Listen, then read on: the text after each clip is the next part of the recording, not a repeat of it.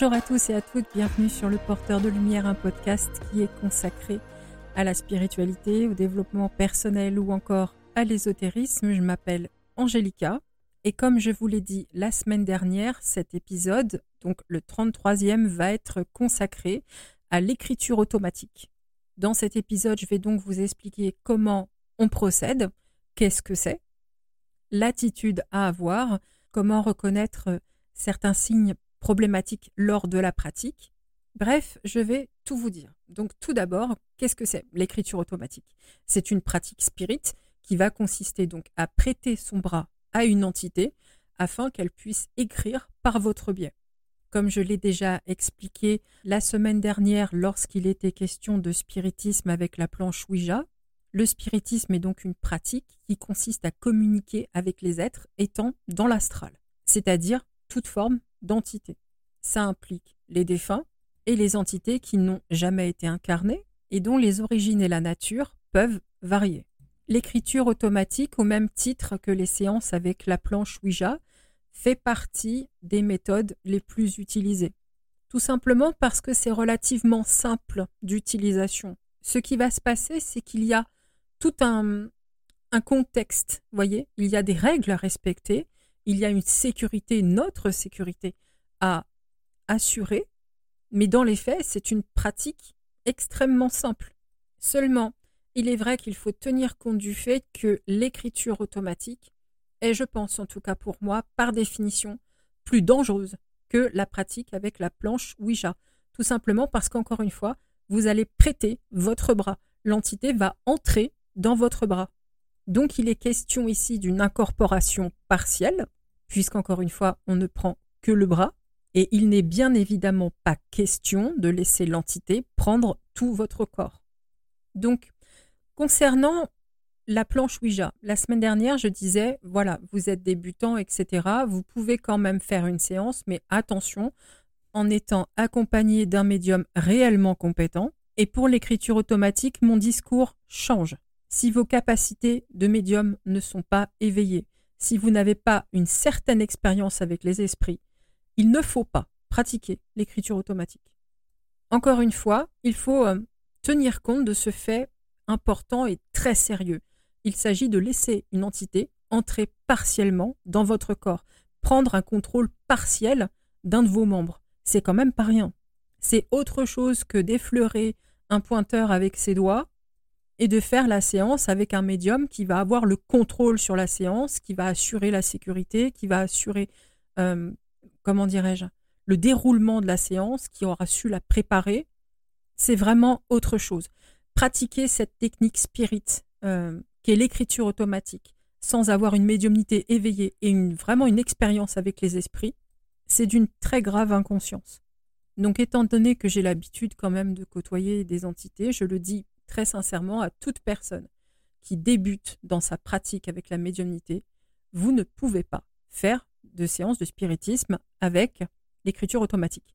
Ne faites pas ça quand on est débutant, on n'est pas prêt. Attendez un peu, ça arrivera bien assez tôt, vous avez tout le temps pour étudier, travailler, apprendre à découvrir, apprendre à vous protéger, à, saisir un petit peu le monde des entités, l'astral. Rien ne presse, il vaut mieux que ce soit un petit peu long, mais que vous restiez en sécurité plutôt que le contraire. On va commencer par le fait que on rappelle qu'une entité est bien plus puissante que vous. Elle n'est qu'énergie, elle n'est pas freinée par le poids de sa matérialité, soit de sa matérialité passée parce que c'est un défunt, soit euh, pas de matérialité tout court parce qu'elle n'a jamais été incarnée. Ce qui laisse donc très facilement à penser, et avec raison, que cette entité pour elle, c'est très facile de prendre possession de l'intégralité de votre corps. Il y a des entités qui vont être très respectueuses de votre consentement, mais il y en a d'autres qui n'en ont absolument rien à cirer. voilà, il faut être clair. Hein. Euh, tout ce qui va compter, c'est ce qu'elles veulent faire elles, et si elles ont envie de s'amuser à vos dépens, ça va être très compliqué de vous dépatouiller un petit peu de cette situation-là. Voilà pourquoi il faut vraiment une, une grande expérience quand même avant de faire ça. La grande expérience va aussi consister en le fait de saisir un petit peu ce qui se passe autour de vous. Comme je l'ai expliqué par rapport à la planche Ouija, la seule possibilité que vous avez de vraiment identifier une entité, de sentir quand quelque chose ne va pas, c'est vos ressentis parce que on en revient toujours au même point. Le coup de la question personnelle, ça ne marche pas. Les entités sont énergie, elles parlent dans votre tête, elles vous répondent dans votre tête, donc elles lisent vos pensées. Donc forcément, la réponse à la question personnelle, elles la connaissent puisque vous la connaissez. Donc c'est très facile pour elles de vous la ressortir. Voilà pourquoi ça, c'est une méthode qui ne fonctionne pas. Et je le répète, ne pratiquez pas de séance de spiritisme avec un médium qui est convaincu que cette technique fonctionne, parce que ça veut dire que justement son expérience n'est pas encore assez grande, puisqu'il n'a pas encore été en mesure de saisir pourquoi ça ne fonctionne pas. Et si on ne saisit pas pourquoi ça ne fonctionne pas, ça veut dire que l'expérience est forcément manquante. Donc euh, c'est pas qu'il est, euh, on va pas employer des trucs, euh, voilà, c'est pas qu'il est débile, c'est pas qu'il, pas du tout. C'est l'expérience, vraiment. Voilà, c'est pour ça qu'il faut attendre. Avec l'expérience, ça vient.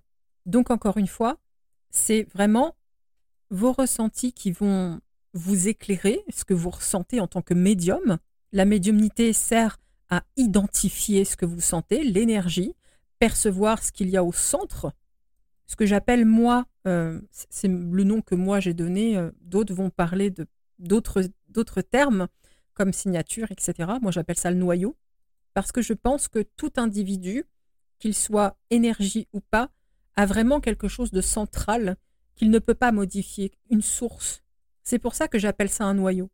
Et ça, pour arriver à le, à le percer, c'est des années d'entraînement et vous savez, même encore comme ça, euh, il ne faut pas oublier qu'il peut y avoir plantage. Hein. C'est pour ça que je vous dis, il faut prendre ça très au sérieux. Déjà parce que vous faites face à des entités qui sont extrêmement puissantes et qui peuvent vous berner. Et ça va faire que vous allez vraiment vous en apercevoir longtemps après. C'est pas une pratique, si vous voulez, où on peut être euh, vraiment sûr à 100%. On peut aller loin, on se fait de moins en moins berner avec le temps, c'est vrai, parce qu'il y a aussi des détails, voilà, comme des choses qui sont dites, une attitude, quelque chose qu'on va sentir parfois. Et comme je le disais par rapport à la planche Ouija, ce sont des choses qu'on apprend justement avec, euh, comment dirais-je, un parcours où on va apprendre par rapport aux entités, aux esprits, etc. C'est pour ça que ça demande euh, de se cultiver, de discuter avec des médiums, parce que comme ça, on peut apprendre justement leur fonctionnement, parce qu'il y a encore une fois différents groupes d'entités, différentes personnalités, différents caractères. Les défunts, c'est ni plus ni moins ce que vous avez ici, mais en invisible. Et tout ça, ce sont des choses à assimiler pour justement gagner encore en expérience. Il faut travailler la médiumnité beaucoup avant d'espérer, euh, voilà, ne pas trop se faire gruger. C'est pour ça qu'il faut faire attention parce qu'il y a des gens qui font des séances et qui disent Bah, moi, c'est toujours mon guide qui est là. Attention, il peut y avoir des leçons derrière ça.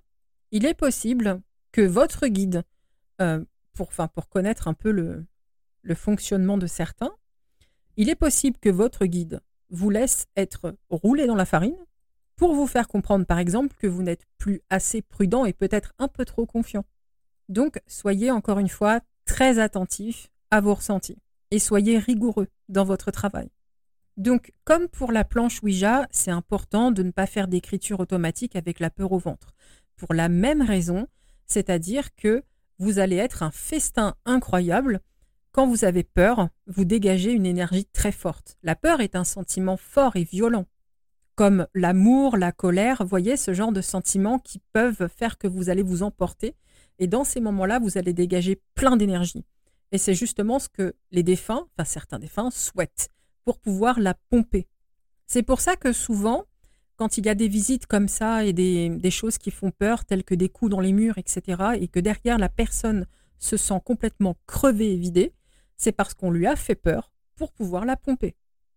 C'est pour ça que bien souvent la peur suffit. C'est pour ça que j'explique souvent que les comment dirais-je même si effectivement il peut arriver des choses violentes telles qu'être griffé, poussé par exemple ou être saisi, les manifestations ultra violentes sont extrêmement rares parce que vous terroriser leur est très facile. Donc ils n'ont pas nécessairement besoin d'aller extrêmement loin pour ça. Ils comptent sur leur propre nature, ils sont invisibles, ils savent que vous ne les voyez pas, que vous ne les entendez pas, et parfois même que vous ne les sentez pas.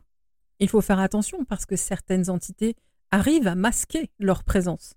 Voilà pourquoi il faut être calme, posé lors des pratiques spirites. Ça fait que vous n'êtes pas un festin. Quelqu'un qui se contrôle, c'est pas quelqu'un d'intéressant pour des entités malveillantes. Donc voilà pourquoi la maîtrise des émotions et l'expérience sont absolument nécessaires pour la pratique de l'écriture automatique. Il y a d'autres sentiments qui peuvent être une gêne, ne serait-ce que l'angoisse, le stress ou même juste la fatigue. Si vous êtes fatigué, vous ne faites pas de séance. Tout simplement parce que ce sera justement plus facile à l'entité de faire une incorporation complète parce que quand on est fatigué, on n'a plus tous ses réflexes, on n'a plus toute sa lucidité. Donc c'est beaucoup plus simple encore. Donc il faut faire très attention à, votre état pour pouvoir assurer un maximum votre protection. Donc vous inquiétez pas, ne culpabilisez pas aussi. Hein. Voilà, si un soir euh, vous vous aviez euh, vous vous étiez promis de faire une séance, puis arrivé là vous êtes trop claqué, c'est pas grave. Posez-vous devant Netflix, euh, ça ira mieux dans les prochains jours. C'est pas parce que vous êtes un praticien de qualité ou qui souhaite devenir de plus en plus éveillé, c'est pas parce que vous allez vous arrêter, vous poser, que ça fait de vous quelqu'un qui ne va pas avancer. C'est même tout le contraire. Si vous prenez soin de vous, de vous reposer, de vous détendre, de vous aérer la tête, ça fera de vous quelqu'un qui va justement être plus lucide, qui va avoir plus d'énergie, de force. Et c'est comme ça que vous allez devenir un meilleur praticien.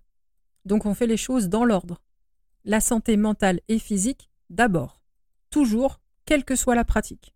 Nous allons maintenant passer à l'organisation. Au même titre que pour la séance avec euh, la planche Ouija, il faut avoir de l'encens à portée de main, comme le bain-joint par exemple. Il en existe d'autres, comme je vous l'avais dit la, dernière fois. Et encore une fois, je précise, à portée de main.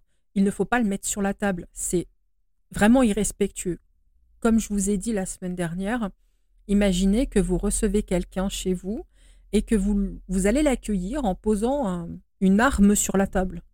Je vous laisse imaginer la tête et la réaction de votre invité qui va pas se sentir le bienvenu, ça va le mettre de travers et il n'aura pas tort. Bien dites-vous que l'entité, elle réagit de la même façon. On l'invite et on lui colle du bain-joint sous le nez. C'est pas génial. Ça ne favorise pas une bonne entente, une bonne communication dans la tranquillité. Donc il faut l'avoir à portée de main, ça veut dire dans un placard juste à côté. Même chose pour le gros sel. Le sel fin, c'est pas forcément génial parce que le gros sel, ça, ça absorbe mieux forcément puisque les grains sont plus gros. Là, c'est pareil, plus loin, pas sur la table. À titre personnel, j'ai un coffre avec euh, du matériel ESO. Voilà, donc soit vous avez un coffre, soit vous avez un placard, peu importe. Hein. Et c'est du sel, évidemment, que vous pourrez euh, charger et disposer dans votre maison ou appartement après la séance. Parce que je tiens à le préciser, il y a des gens qui m'ont demandé parce que je pense que j'ai peut-être pas été assez clair. Quand je dis qu'il faut purifier après avoir fait partir une entité qui s'était un peu trop installée, attention, il faut purifier après chaque séance. Je l'ai dit pourtant, mais je pense que j'ai du mal à m'exprimer, je vous prie de m'excuser, mais après chaque séance de spiritisme, vous purifiez et vous protégez systématiquement.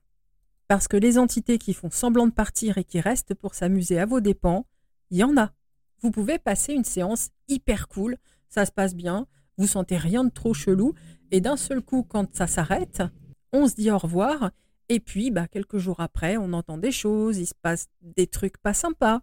Voilà pourquoi il faut toujours purifier et protéger parce que comme ça, vous êtes sûr de faire partir l'entité et de fermer les portes. Pour prendre une image très grossière, hein, mais c'est pour que ça vous parle, c'est un peu comme faire le ménage après avoir fait la fête. On nettoie, on range, pour retrouver un peu son espace. C'est un petit peu pareil. L'invité est parti, on range, on nettoie.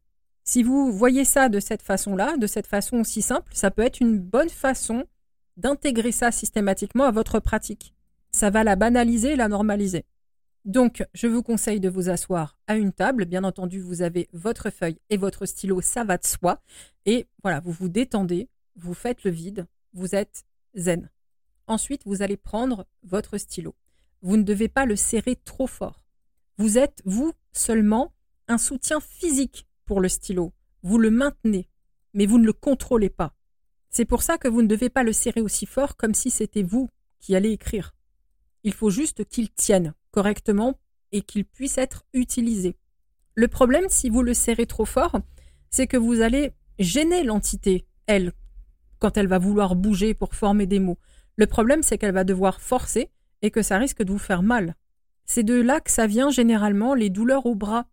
C'est-à-dire que souvent, on est trop crispé, trop tendu. Donc l'entité, quand elle met son bras, si je puis dire, dans le vôtre, bah, ça fait mal. Donc attention, c'est pour ça que je dis détendu, zen, vraiment le bras détendu pour que ça puisse se passer de façon plus fluide. Si vous avez mal, c'est parce que, un, vous êtes trop crispé, ou deux, l'entité l'a fait exprès. Donc, avec un bras souple, on facilite l'incorporation. Et si je parle justement de, ces douleurs, euh, c'est important que je le précise. Euh, c'est parce que ça m'est arrivé plusieurs fois. J'étais trop crispée et ça m'a fait mal. J'ai compris qu'en fait, c'était moi, c'était la crispation qui faisait ça. Donc, c'est pour ça, je vous le dis. Si vous pouviez éviter d'avoir mal, ce serait quand même plus pratique. Et ce sont des douleurs qui peuvent se reconnaître. Ce sont des crampes, des impressions de pression, des impressions qu'on fait mal à vos tendons ou à vos nerfs. Il y a des sensations de fourmillement aussi. Si vous ressentez tout ça, ça veut dire que vous n'êtes pas totalement détendu. Donc essayez de respirer, de vous détendre et de relâcher vos muscles afin que l'entité puisse entrer facilement sans vous faire mal. Si vous sentez une sensation de froid, c'est normal. Je sais qu'il existe des croyances comme quoi quand c'est froid, c'est diabolique. Non, c'est froid parce que c'est normal. On peut effectivement vous faire ressentir de la chaleur, mais le froid n'est pas signe d'une entité néfaste. À titre personnel, lors de mes séances d'écriture automatique, que ce soit avec mon veilleur, c'est froid, ou avec d'autres esprits, ça a toujours été froid. Et je suis encore là, j'ai jamais été embêtée, euh, voilà. Et parmi ces entités qui m'ont fait ressentir du froid, euh, il y a eu des entités qui ont été très sérieuses et très gentilles, et d'autres qui l'ont moins été. Comme quoi, c'est pas vraiment un signe qu'on peut considérer comme étant fiable par rapport à la nature de la personne avec qui vous écrivez. Il est important donc de laisser votre bras, ou plutôt votre avant-bras, reposer sur la table. Gardez en tête que ce n'est pas vous qui écrivez, donc maintenez, tenez, mais ne serrez pas trop. Facilitez-lui la tâche si vous voulez que l'entité écrive. Ensuite, on entre dans la partie très délicate. Et ça, oui, c'est chaud. c'est vrai, je vous assure, c'est vrai. Parce qu'en fait, il faut vraiment faire le vide dans votre tête, et ce qui veut dire que vous ne pouvez pas anticiper, par exemple. Et moi, c'est une chose que j'ai tendance à faire. Il a fallu que je fasse un boulot titanesque, mais vraiment, hein, pour arrêter de d'envisager ce que l'entité allait me répondre. Parce que quand vous posez des questions à l'entité, ou que l'entité doit s'exprimer au travers de l'écriture, mais que vous pensez sans arrêt, à sa place presque, que vous envisagez sans arrêt, bien c'est un manque d'attention. Non seulement c'est un manque d'attention par rapport à l'entité, mais en plus il y a des chances que vous faussiez la séance d'écriture, parce que vous pouvez diriger le stylo. Il est aussi possible que l'entité écrive exactement ce que vous dites parce qu'elle a compris que vous n'allez pas l'écouter. Le monde de l'astral, c'est voilà, c'est un monde où euh, les entités peuvent vous donner tellement de leçons, de tellement de façons qu'elles soient douces ou plus agressives, qu'il faut vraiment faire attention parce que c'est pas parce qu'une entité écrit ce à quoi vous pensez que vous avez raison. Elle est peut-être en train d'essayer de vous faire comprendre que vous la saoulez un tantinet parce qu'en réalité, elle peut pas s'exprimer. C'est un petit peu, euh, je vais lui dire ce qu'elle pense, ça va peut-être finir par réagir au bout d'un moment, et vous avez effectivement des entités qui vont être un peu plus, euh, pas brutales, mais sèches, et qui vont écrire des gros noms, par exemple, ou des choses comme ça, ou se mettre à faire des cercles. Donc il peut y avoir diverses réactions si vous n'avez pas la tête vide, parce que vous allez influencer. Donc il va falloir faire le vide, vous concentrer par exemple sur votre respiration ou simplement sur le silence et vous laisser aller. Alors encore une fois, si vous êtes comme moi et que vous avez le ciboulot en surchauffe H24, préparez-vous à bosser. Mais ça marche, hein, on y arrive. Voilà, faut pas baisser les bras. C'est pas parce que euh, on a du mal qu'on n'y arrive jamais. Faut pas se dire j'y arriverai jamais. Il y a des choses qui vont demander plus de travail que d'autres dans votre pratique. C'est pas grave, prenez le temps. Encore une fois, un parcours ésotérique, quel qu'il soit, c'est pas une compétition. La compétition, c'est c'est pas un truc sain. Chacun son chemin, chacun son son comment dirais-je, son rythme, ses expériences, ses envies d'expérience. On n'est pas obligé de coller à la pratique de machin ou de truc. Vous devez être heureux dans votre pratique. C'est ça l'important dans la pratique de l'ésotérisme ou de la spiritualité. C'est l'épanouissement la clé. C'est pas autre chose. C'est pas briller plus que bidule ou avoir plus de capacité que truc. Ça sert à rien. Donc ne vous traitez pas durement. Voilà. Si vous mettez euh, un an, deux ans à y arriver, c'est ok. Et c'est pas parce qu'une autre personne va y arriver en six mois qu'elle est meilleure. Non. C'est juste que peut-être elle a eu un peu plus de facilité pour on ne sait pas trop quoi. Et c'est tant mieux pour elle. Mais le principal, c'est que vous y arrivez en bout de ligne. Ensuite, il est euh, assez fréquent de, de parler à l'entité en fait en lui demandant par exemple si elle est présente. J'ai rien contre, mais à titre personnel, vous savez, je me dis que si elle est présente, de toute façon, euh, je vais le savoir. Donc j'ai plutôt tendance non pas à dire est-ce que tu es là, etc. Mais en fait, je pose ma main, vraiment, je tiens un stylo et je laisse venir en fait. Et ensuite, je regarde l'écriture se faire. Lorsque la séance est finie, parce que euh, voilà, l'entité a dit tout ce qu'elle avait à dire, que votre échange tout simplement se termine. Bien évidemment, on est poli. Moi, je sais que je ressens toujours une reconnaissance parce que euh, bah, je me dis, j'ai une entité qui a accepté de, venir parler avec moi, qui m'a consacré du temps. Donc j'ai toujours cette habitude de, beaucoup remercier. Et il est très probable d'ailleurs que l'entité vous remercie aussi parce que ils savent eux aussi pour ceux qui sont gentils, et il y en a, faut pas vous inquiéter. C'est vrai qu'on parle toujours de ce qui est néfaste et de ce qui est dangereux, mais rassurez-vous, il y a de très belles âmes, il y a des entités qui sont adorables et avec qui euh, on passe des moments absolument formidables en spiritisme. Donc euh, oui, vous allez croiser des esprits qui vont euh, vous remercier et qui vont même écrire au revoir sur la feuille. Ils sont reconnaissants le plus souvent parce qu'ils ont conscience du risque que vous avez pris, et ce risque, c'est l'incorporation totale. Et justement, comme on parle d'incorporation totale, je préfère expliquer maintenant comment on reconnaît que c'est en train de se faire. Si, pendant votre séance, l'entité a incorporé votre bras, si vous sentez que vous commencez à somnoler, à vous sentir cotonneux, que vous vous sentez un peu partir, il y a de grandes chances que ce soit parce que l'entité essaye une incorporation totale. Donc là, je vais vous donner une solution radicale, levez-vous. Mais vraiment, levez-vous et secouez-vous. Au même titre que si l'entité refuse de quitter votre bras, vous lâchez le stylo et vous secouez votre bras fort. Ça peut paraître bizarre, mais en fait, comme vous le secouez, lui, enfin l'entité, va avoir du mal à suivre et à rester. Si vous secouez fort et vite, il ne pourra pas suivre votre mouvement. Voilà pourquoi il faut faire super attention aux entités avec qui on communique. Et il faut faire super attention à le faire vraiment quand on est prêt. Quand on a, encore une fois, je sais, je rabats, je suis chiante, hein, mais c'est dangereux. Vous voyez ce que je veux dire? C'est dangereux, c'est fascinant, c'est, c'est incroyable, c'est une expérience géniale, mais c'est ultra dangereux.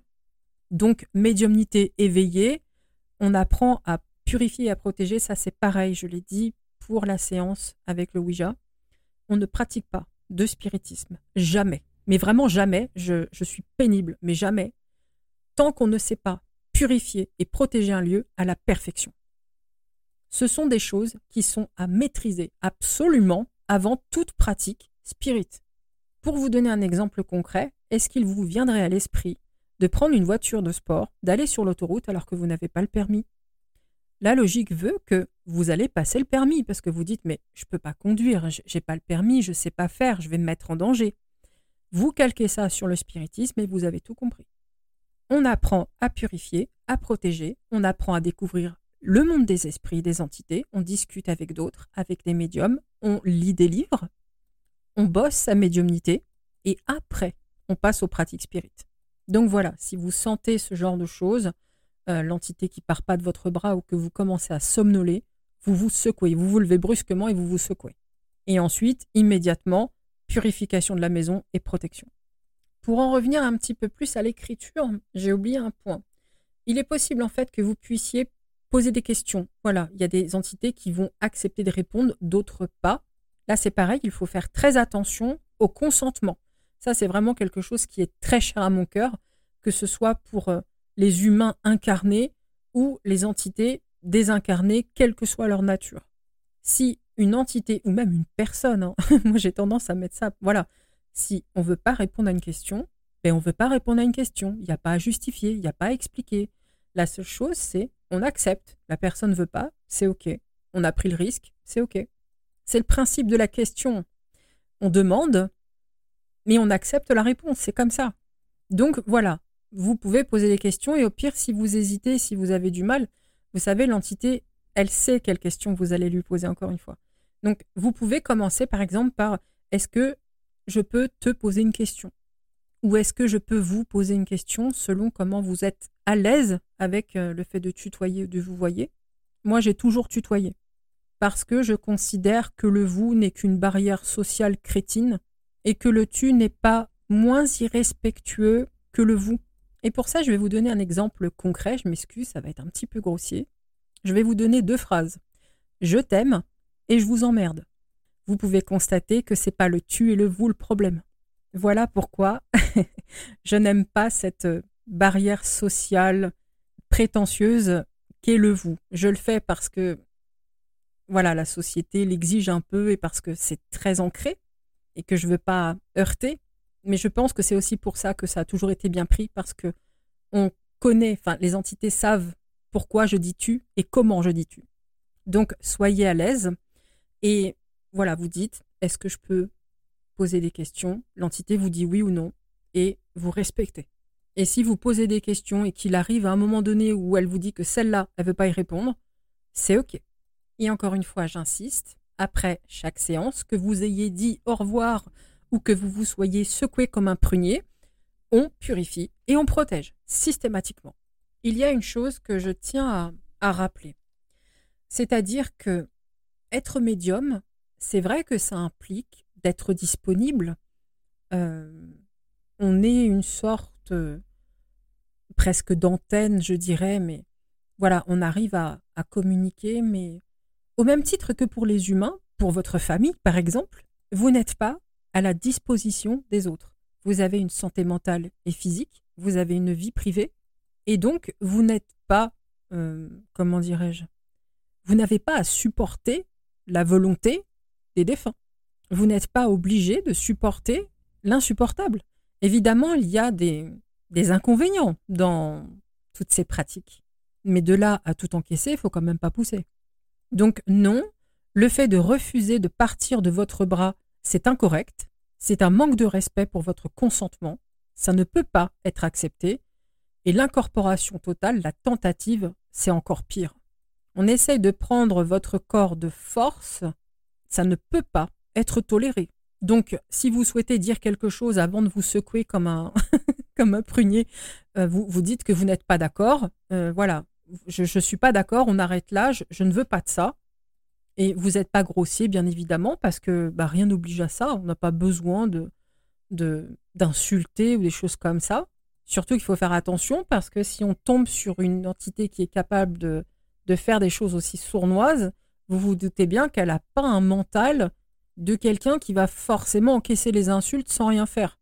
Et c'est là qu'on peut se retrouver quand même un peu dans la panade. Hein. Donc, euh, les, les situations comme ça, problématiques, doivent aussi se gérer avec un certain contrôle.